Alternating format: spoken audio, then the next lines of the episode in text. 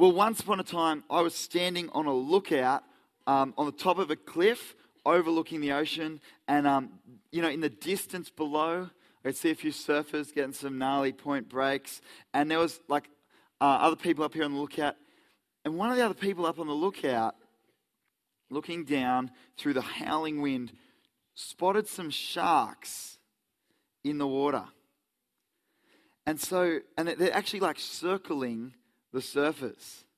And so this person starts like frantically shouting at the surfers, waving their arms, but the wind kind of just swallows up their shouts and takes it away. And they can't get the attention, and no one's looking up. And so he notices there's this tiny path kind of down this hill. And so he takes off running down this path and he gets down to the beach and he waves the, the surfers in. Um, and then they finally they come out of the water and potentially he saves these guys' life. And I'm like, wow, that's a total stranger going to all that effort, but you can kind of understand it. And that's when I realized there's nothing unloving about a warning. You can't really see that, but there's a person there and there's a shark behind him. Um, and, and in that situation, there's nothing unloving about a warning because if the warning is true, it's not scare tactics, it's loving. Now, the book of Hebrews is full of warnings about the danger, the terrible danger of drifting away from Jesus. And all I'm going to do today, I'm not doing scare tactics, all I'm doing is reading you the passage and you're listening to what God has to say, and it's scary stuff. And I'm terrified to preach this. I'm terrified for some of you guys. Because I know lots of you guys say that you're Christians, but I just don't see it in your lives. And I, I wonder whether you know you're not a Christian but you say, you are, or I wonder whether you don't even know it, which is more terrifying still. And most terrifying of all, I know a lot of you guys don't even care. This matters so much. And so this morning, hear God's voice warn you in the Bible. I'm going to pray because this matters so much. Father God, I, I just feel so so small and so afraid for these precious guys that you've brought along here. Lord, let none of them drift away from you and receive what you're warning us about this morning. God, give us ears to listen and to understand, and give us soft hearts to believe and to change. In Jesus' name, amen. Well, This week we have heard how amazing Jesus is. He is the, the creator, the owner, the ruler, the purifier. Um, he's the one who's better than angels, better than anything else. He is the one who sympathizes. He's the one who saves. He's the only one who can take away our sins. And the question we're looking at this morning is what happens if you keep on sinning? What happens if you keep on sinning? So have a look at Hebrews chapter 10, verse 26. So you know I'm not making it up. Look at it in the Bibles. If we deliver, look at your Bibles, guys. If we deliberately keep on sinning after we've received a knowledge of the truth, no sacrifice for sins is left, but only a fearful expectation of judgment and of raging fire that will consume the enemies of God. If you keep on sinning, expect judgment and fire. That's the first point. You know I'm not making up, I'm just reading what this says. It says that if you deliberately keep on sinning after you've received a knowledge of the truth, which is what you've received this week, no sacrifice for sins is left, only 100% certain, this is what it's saying, God doesn't lie, a fearful expectation of judgment and raging fire. Judgment is not like when you're in the playground, you're like, my friend, I feel so judged right now. No, judgment is when God, the judge, bangs his gavel down on the table and says, You are guilty, and you deserve the punishment. And what is the punishment? Well, it says right here raging fire. What's that talking about? It's talking about hell. And it's, it's eternal, everlasting punishment, so bad that the picture the Bible uses to describe it is fire. Do you see why I'm afraid for you guys? If you deliberately keep on sinning, you can be 100% certain that this is what you should expect when you die. And the passage gives us three reasons. You might go, that's really extreme, that's really harsh. Well, the passage gives three reasons why. Okay, reason number one because when you sin, you trample on the Son of God and you treat his blood as worthless. Have a look in verse 29. He's talking about why sinning against Jesus is worse than sinning against the law that Moses brought. Verse 29 How much more severely do you think a man or a woman deserves to be punished who has trampled the Son of God underfoot, who has treated as an unholy thing or a common thing the blood of the covenant that sanctified him, and who has insulted the Spirit of grace? Here's what that's saying when you sin, it's like you're trampling on Jesus and treating his blood as worthless. See, we, we like to think about sin as bad stuff we do to other people. You know, like I told a lie to Zach, or I stole some money off Erica. And I mean, that's bad, kinda. But I mean, I didn't steal much money and the lie wasn't that bad. So it's kind of bad, but not very bad. The main person you sin against when you sin is God. Because who said don't lie? Who said don't steal? God said don't lie. God said don't steal. And so when we sin, we're actually wronging God. And since Jesus is God, we're wronging Jesus. Now, imagine I have an amazing girlfriend. And some of you guys met her yesterday. You know I don't need to imagine.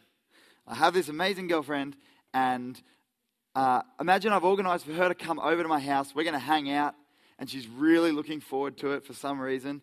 Um, and, and when she turns up at my house, I say to her, honey, sweetie pie, baby. I really, really care about you. I really, really like you. But would you mind going home? Because I want to play Skyrim online with my friends. Do you know what Skyrim is? Computer game. How do you reckon she's going to feel? Can you see it? Skyrim, yeah. How do you reckon she'd feel at that point? Bad.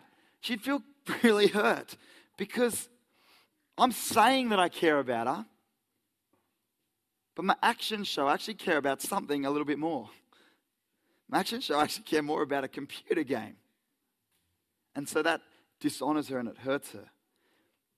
But actually, anytime we sin, we're saying we care more about that thing than Jesus. See, think about a lie for a second. When you tell a lie, what are you saying? You're saying that that person's opinion who I'm trying to impress, or me getting out of trouble, or whatever it is, that matters more to me than Jesus and what he wants. It's idolatry. It's what we've been talking about all at night. Anytime you sin, you're saying that thing matters more to me than Jesus, the Son of God. Now, I don't know if you've seen the Passion of the Christ. There's a picture going to come up if you can see it. Um, it's this scene in the Passion of the Christ where Jesus has been whipped. And you almost, you almost throw up when you watch it, and he's covered in blood, and there's crowns of thorns. Can we get that picture up, Nathan? Thanks. Uh, there's crowns of thorns pressed into his forehead. Yeah, and you see him there carrying his cross. And there's this scene where he kind of collapses to the ground, and people just walk past him. And when you sin, it's actually kind of like where you're going is so important that you just trample right over him on your way past. It's trampling on the Son of God. It's saying, You don't matter to me when you sin. But it's actually more than that as well. It's treating his blood as worthless. See, Jesus bled to pay for your sin. But then you go and sin again, which says, you know, that's the same thing. He already, he poured out his blood, so to forgive me for that. And now I'm going to do it again. It says, it didn't matter to me, the sacrifice that you made. I'm just going to do it again. And you have to sacrifice, like not sacrifice again, but you know what I mean? I'll give you a picture of what this is like. It might help you understand it.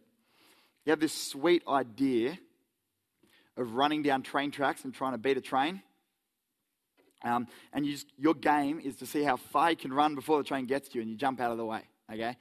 So you take off down the train tracks and you're running, and the train's getting closer, and you're running, and the train's getting closer, and then you trip and you fall, and your foot gets kind of caught under the tracks, and the train's coming, and just as the train's about to hit you, your dad, who's seen you and has been sprinting along to catch you, kind of grabs you, throws you out of the way, and then the train hits him. Now imagine if the next day you're like, I got this sweet idea, this sweet game I can play. And so you go out to the train tracks and you play the exact same game again. What's that saying about the sacrifice your dad made for you? It's worthless. Doesn't matter to me. Great. Now I can do the same thing again. You might as well have not bothered. That's what you do when you sin. You trample on the Son of God and you treat his blood as worthless. He might as well not bothered. Do you see why sin is serious? When you're tempted to sin, think about those things. Now, it's reason number two that, that this is what we wait for uh, when we die if we keep on sinning judgment and fire. Because, B, if you're taking notes, it is a fearful thing to fall into the hands of the living God. Verse 31. It says, It is a dreadful thing to fall into the hands of the living God. The only reason I changed that is because we think the word dreadful means pretty bad, but not that bad. But if you actually think about what the word dreadful means, dread is like crazy fear. It's like the tsunami's coming. You can see it on the horizon. That's dread. Dreadful, fearful. Now, how do you feel, how do you kind of picture God? Do you think of God as like old mate up in the sky looking out for you like your grandpa? Listen to what the Bible says about God. Verse 30. For we know him, that's God, who said, It is mine to avenge. I will repay. And again, the Lord will judge his people.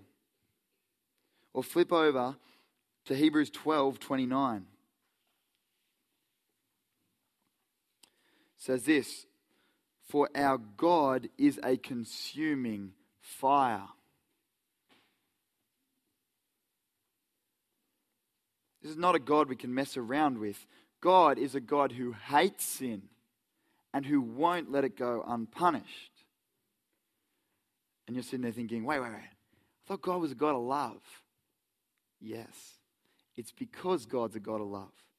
See, have you ever seen parents in public? I catch trains a lot, and you always see them on trains for some reason.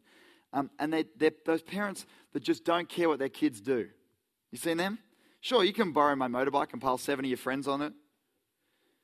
And you see that and you think, wow, that dad really loves his son. Is that what you think? No. Because if that dad loved his son, he would care about what his son did. God loves us and therefore he cares about what we do. Or imagine going up to a teacher at school and saying, um, Excuse me, um, Billy set my school bag on fire. And, and the teacher just says, that's okay, dear. Hopefully he won't do it again. And you're just like, What? And you leave, what do you leave thinking? Teacher doesn't care about me. Because if he cared, he would do something about this wrong that I've suffered. See, if God didn't punish sin, it would show that He actually didn't care about the people that get hurt by it. See, God cares about the people that we hurt when we sin, and He's going to do something about it. He's not going to let sin go unpunished. But you say, hang on, hang on. I thought God was good. How can He punish? Well, yeah, He is good, and it's because He's good. See, if God says, You've done a bit of evil, but that's okay. What that says is, I'm God and I'm okay with evil. But anyone who's okay with evil is evil. But God is good, and therefore He's not okay with evil. He's going to punish it. I heard a preacher actually say something. He spent his whole life in Africa surrounded by billions of people in poverty, in slavery, and in war. And he said this How dare you have a problem with God's judgment when billions of people around the world are crying out for it? God, look at my poverty. Look at my slavery. Look at this war. Aren't you going to do something? And we, in our comfortable Western lives, have a problem with a God who would do something. No, God's good and He loves, and therefore He's not going to let sin go unpunished.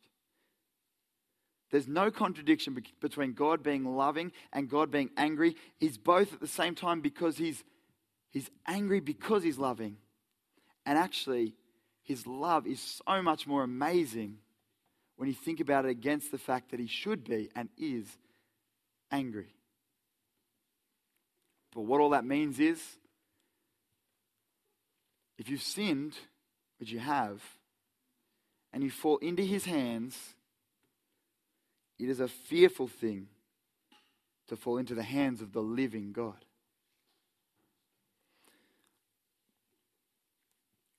One day you will die. I'm speaking to 148 teenagers and a bunch of leaders, and I know that there will be 148 funerals, plus one for every leader. I'm speaking to you with 100% certainty, knowing that you are going to die and you are going to face this God. Now, some of you actually have nothing to fear. Jesus has taken your punishment, He's washed away your sins. And when you die, Jesus will kind of say, He's with me. And God will welcome you home. You have nothing to fear. But are you sure that's you? Because that's not you if you reject Jesus. See, if you reject Jesus, no other sacrifice for sins is left. Have a look at verse 26. If we deliberately keep on sinning after we've received a knowledge of the truth, no sacrifice for sins is left. Now, we saw yesterday that there's a problem between you and God it's sin. And so it's actually pretty obvious. If you miss out on Jesus' sacrifice, what other sacrifice is there? You face God's anger at your sin unprotected. And so, what can you expect? It's 100% certain. If you deliberately keep on sinning, expect judgment and fire. Do you feel that? Now, who's this talking to? You need to listen to this bit really carefully. Look at the phrase, deliberately keeps on sinning. This is talking about someone, this is you if you're not living for Jesus. You're still living for yourself for sin. And here's why. And here's why so many of you think you're Christians, but you're not. Because you go to Christian school, you have a Christian family, or you ask Jesus into your heart, and all that could be true, but you could still potentially not be a Christian. Because becoming a Christian means making Jesus your king. It's not just asking Jesus into your heart and putting him over there and then getting on with your life. If you, if you ask Jesus into your heart right, it means asking him into your heart as king. You trust in Him as your Savior, and then you turn to follow Him as the King of your life, which means that He's the center. He's the one that you base every decision off. Will I buy that? Well, what would Jesus think? Will I stay up all night and party tonight? Well, what would Jesus think? Will I? Is that you? Are you someone who is genuinely trying to live with Jesus as the ruler of your life? Or are you someone who, if you're actually honest with yourself, you would say, I'd have to just say no. You just deliberately keep on sinning. Now, you need to listen to this bit really carefully. It doesn't mean that if you sin at all, you're not a Christian. Have a look at James chapter 3, verse 2. What we're going to see here is that every single person, including Christians, sins. Christians sin every single day of their life. James chapter 3, verse 2 says this. We're just going to read the first half of it. We all stumble in many ways. We all stumble. We all sin in many ways. And that's talking to Christians because it says in the verse before that, my brothers. My Christian brothers. So if you sin at all, that doesn't mean you're not a Christian. That's not what this verse is talking about. You need to get that really clear. It doesn't mean you're not a Christian. Here's the question How do you tell the difference between a Christian who sins occasionally and someone who's not a Christian? Here's the question What are you trying to do in your life? It says two types of people. Hopefully, they'll come up on the screen. The two types of people are person one, your heart's desire. Can you read that? Yeah. Your heart's desire is you want to live for Jesus. You're genuinely trying, but you still sin. If that's you, be encouraged. That's person one. But person two is someone who's not actually really trying to live for Jesus. You're not, you want to maybe live for something else, or maybe you haven't thought about it, but you're not trying to live for Jesus. And so you keep sinning. If that's you, that's what this passage is talking about. You need to be afraid. Because the passage says that if you deliberately do that, no sacrifice for sins is left. Expect judgment and fire. So, what you need to do, if you're realizing this is me, what you need to do is you need to turn. I'm not living for Jesus. I'm going to start living for Jesus. That's what happened to me six years ago. I realized I knew Jesus was the King and the Savior, but He wasn't my King and my Savior. And at some point over PHAT in 2006, God worked in me so that I was like, yeah, actually, I do want Jesus to be my King. Trust Jesus as your Savior. He's amazing. He's better than anything. He'll, he'll forgive you, He'll wash you clean. And here's what will happen for the rest of your life, every single day, you'll sin. And you'll go through this process. You'll confess it God, I sinned, I'm sorry. You'll ask Him for forgiveness. Please forgive me. You'll thank Him for Jesus who makes it possible for you to be forgiven. And you'll say, God, please help me not to do that again. And you'll do that every day for the rest of your life, knowing that you can approach God, you can draw near because Jesus has forgiven you not afraid, but trying to live for Him. So, which one of those two people are you? And which one do you want to be after PHAT? Which one do you want to be? You can do that anytime. Point two these warnings are real and they're serious. So, hear them. Hebrews warns you in two ways, okay? I've been talking about the first way that is, don't let this be you right now. But the second way Hebrews warns us is in the future. Don't let this ever become you. In other words, don't drift away from Jesus in the future. So the book of Hebrews says things like this, and you've probably read some of these in your studies. Uh, chapter 2, verse 1 pay more, pay more careful attention so that you don't drift away. Or chapter 4, verse 11 let us therefore make every effort to enter that rest so that no one will fall. If you're a Christian today, you could drift away from Jesus in the future. That's possible. And if you drift away from Jesus, you'll miss out on salvation. And you will face judgment and fire. This is real. I hope this works. Can you put that photo up on screen? Now, that is my first ever PHAT.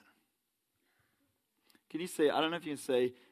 Um, that was a whole PHAT and you can't see it heaps well, but like I am, um, oh, Well, there's Jason McMinamy right dead smack bang in the middle. Um, I'm a few to that side of him. Um, I don't know, it's a shame that it's so bright in here. Anyway, that's my first ever PHAT. And I love this photo because so many people in this photo were baby Christians when it was taken. And now, I'll tell you, some of them, there's a guy down here in this corner, he's now leading Salt Church in Wollongong. Lots of these guys are your leaders, and lots of them are just parents and, and great godly guys and girls. But I find this an incredibly sad photo. Because when I look at it, I can see about 15, or maybe more because there's some people I don't recognize, but I know for a fact there are about 15 people in that photo, about a third of it, who today don't even call themselves Christians anymore. Including some of the leaders. Nine years later, they've drifted away. I can remember driving back from a camp like FATPA for adults with a friend of mine, and we were cranking Christian music in the car and singing along with it. We were talking about how good God is. She borrowed some books off me that were about like missionaries, and she was talking about becoming a missionary.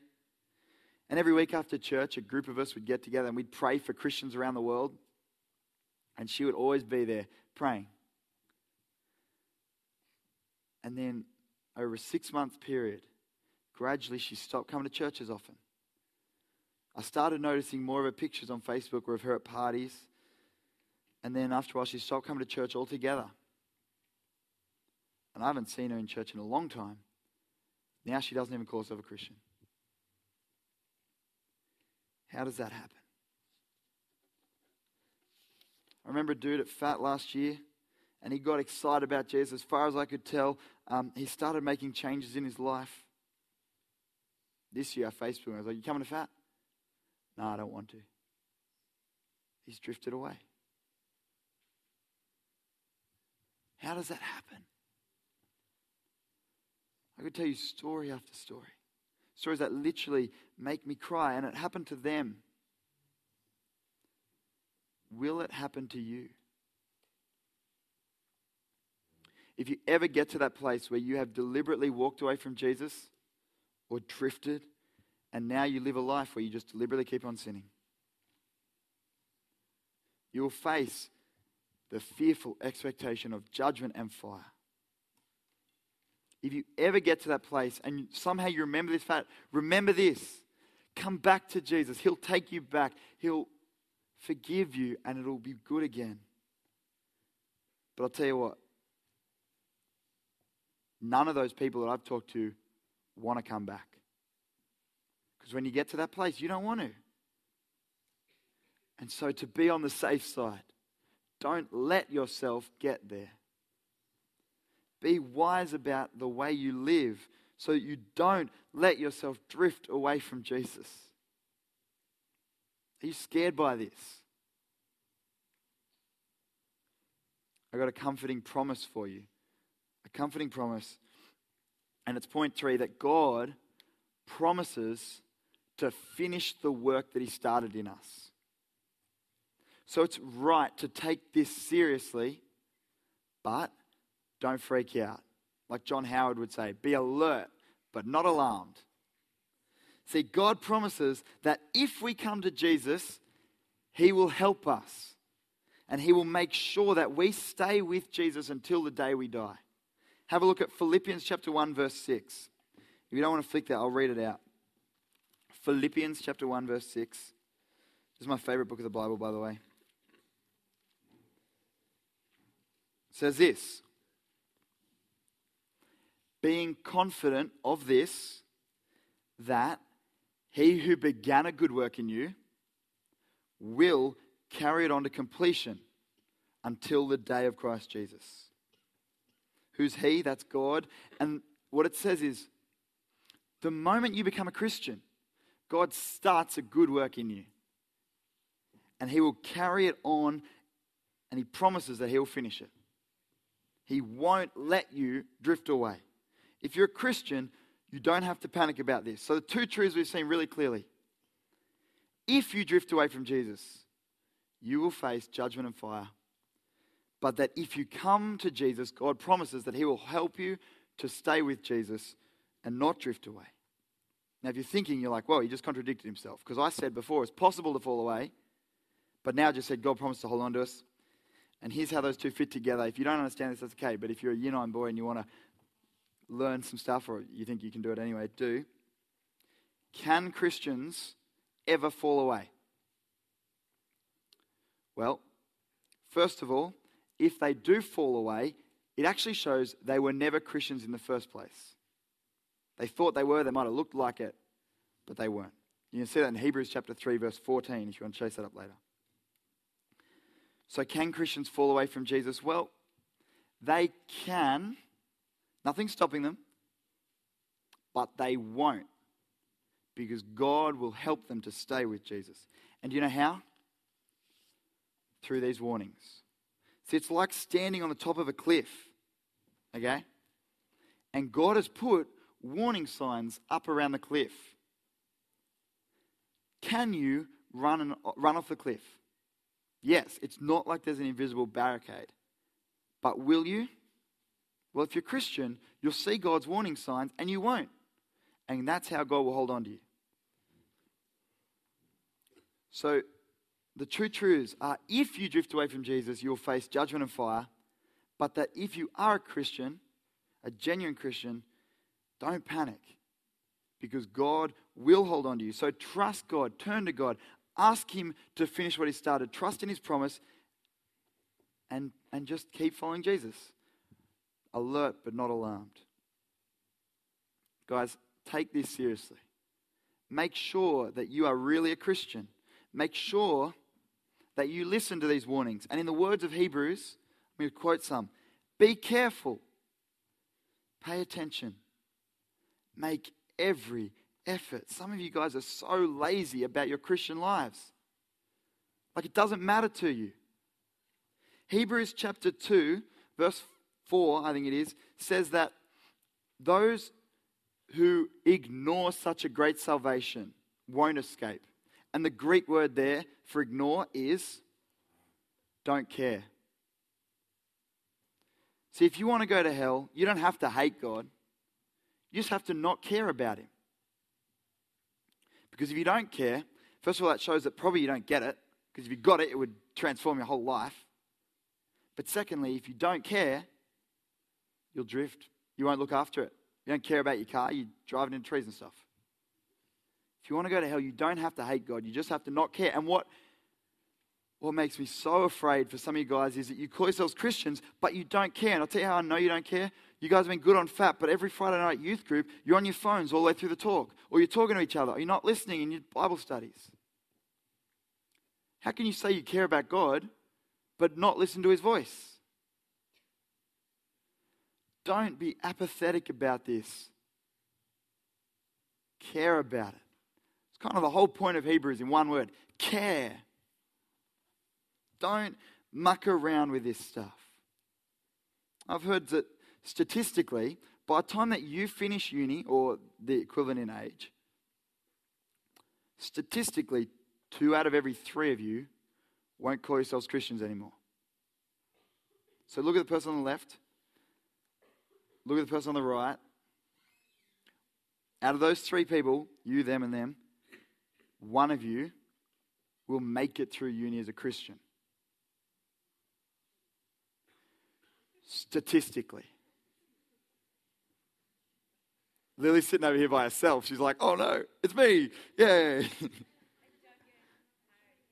I already finished uni. that means the people, no, but guys, that's a scary statistic. But statistics can be wrong. And I would love it if that statistic was wrong. That statistic was wrong for that picture.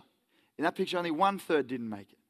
In my year, I reckon even less than that didn't make it. But the statistic wakes us up. So let's make the statistic wrong, guys.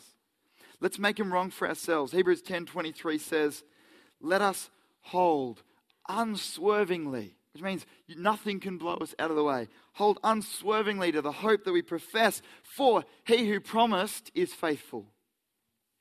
So don't drift away. Hold on. Don't let anything throw you off course. Jesus is amazing. Jesus is better. Nothing's worth it.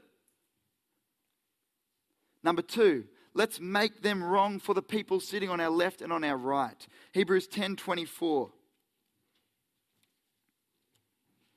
Let us consider how we may spur one another on towards love and good deeds. Let us not give up meeting together, as some are in the habit of doing, but let us encourage one another, and all the more as you see that day approaching. Do you care about the people on your left and right making it to heaven? Because your actions affect where they will spend eternity. Love them, look after them, include them so that they feel like they belong here and they want to come to youth. Don't fight about stupid stuff, girls. I'm, I'm sick of it. You guys fight about the stupidest stuff. It doesn't matter. And it means people get hurt and don't want to come back. It's not worth it. Love each other, please. Don't gossip about each other. Do you know? I literally contacted 100 different kids before PHAT who hadn't registered. And I was like, how come you're not coming? Do you know how many of them said it's because they didn't feel like they belonged, they had any friends, or worse, that there was someone here that they didn't, that would make them uncomfortable to be here? Can you imagine if someone on Judgment Day didn't make it into heaven because you bullied them? I'm angry, I'm sorry, but I can't believe that that would happen, but it will. Can you believe that some people won't, won't, make it ju- won't make it into heaven on Judgment Day because you didn't talk to them?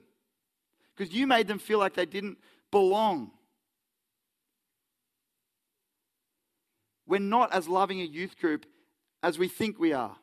We love the people in our cliques. We don't notice a new person.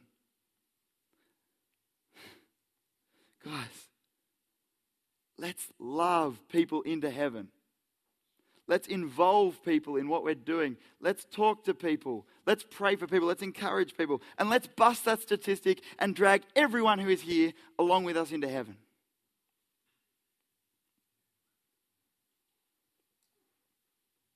Please care about this. Care about where you will spend eternity. Care about Jesus. If you deliberately keep on sinning, you face a 100% certain expectation of judgment and fire. Don't muck around with this stuff. Turn back to Jesus. Trust in Him as your Savior. And if you're a Christian, don't ever let go. If anything I've said has worried you, or you want to talk to me, I'd love to chat to you. Your leaders love to chat to you. I'm going to pray for us.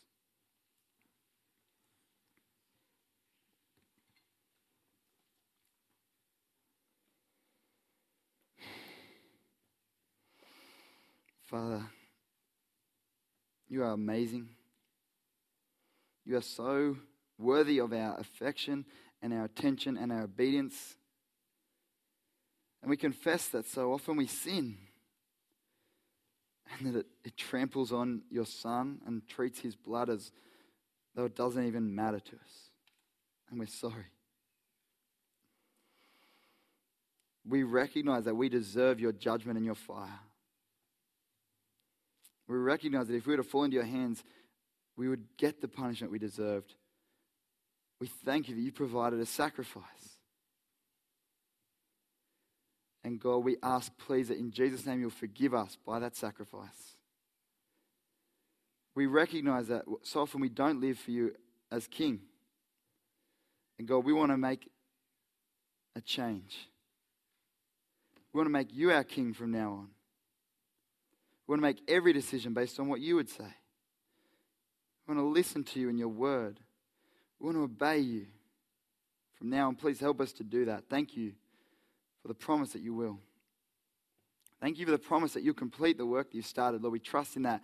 We're not alarmed, but God, please help us to take this seriously. Please help us never to drift away. Please help us to love those around us so that they don't drift away. In Jesus' name, amen.